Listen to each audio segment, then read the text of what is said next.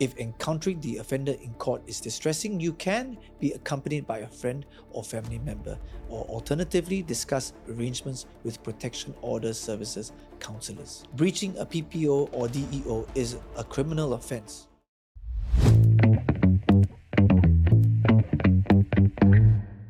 Domestic violence, sadly, is a reality that affects many individuals and families.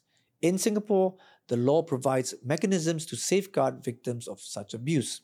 Domestic violence refers to the harmful physical, emotional, or mental treatment one family member inflicts on another. Notably, between 2012 and 2016, the Ministry of Social and Family Development statistics showed that domestic violence against women ranged from 74 to 76%, while violence against men was recorded at 24 to 25%.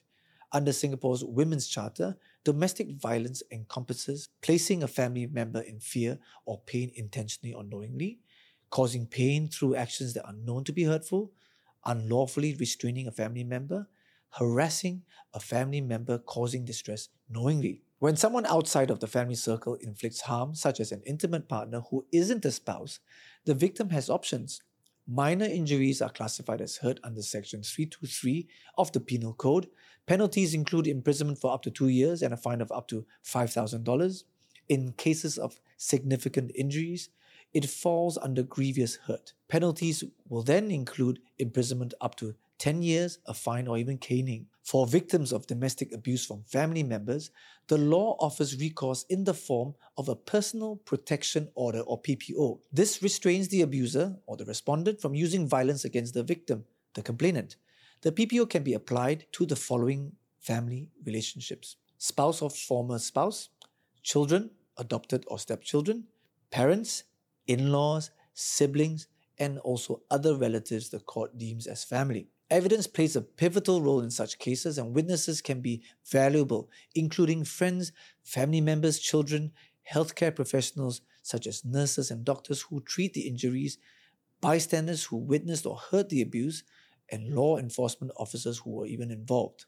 To substantiate your case, consider presenting evidence such as testimonies in court from you or witnesses, medical reports detailing the injuries from the abuse, a police report documenting the emergency intervention, dated photos of your injuries, or any other relevant information to bolster your claim. When the judge has substantial grounds to believe that domestic violence is at play and protection is warranted, a protection order may be issued, and this can entail various measures, including granting the victim the right to live alone even if the offender owns or leases the shared home, referring the parties to counseling, providing necessary directives for implementing the orders as well. Importantly, the order may also prohibit the offender from inciting or assisting others to commit family violence against the protected individual. When applying for a PPO, you can also request for a domestic exclusion order or DEO at the stage, preventing the respondent from entering your home. After accepting the application, the duty judge will issue a summons to the respondent and schedule a court hearing. While awaiting the hearing, temporary protection in a temporary PPO or expedited order or EO may also be granted, especially if danger is imminent. If encountering the offender in court is distressing, you can be accompanied by a friend or family member, or alternatively, discuss arrangements with Protection Order Services counselors. The court process involves the trial, where evidence is presented, a judge's decision is based on the balance of probabilities whether family violence occurred or is likely to occur, potential issuance of the PPO and DEO. If dissatisfied with the outcome, you can appeal to the High Court. If the respondent breaches the court order, inform the police.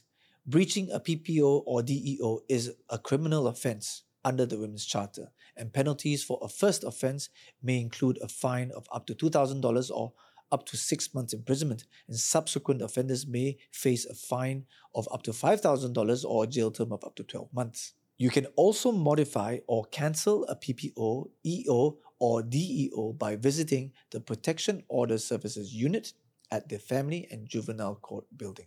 So, now you know. If you found this helpful and would like to hear more, Check out our other content and subscribe to our channel now.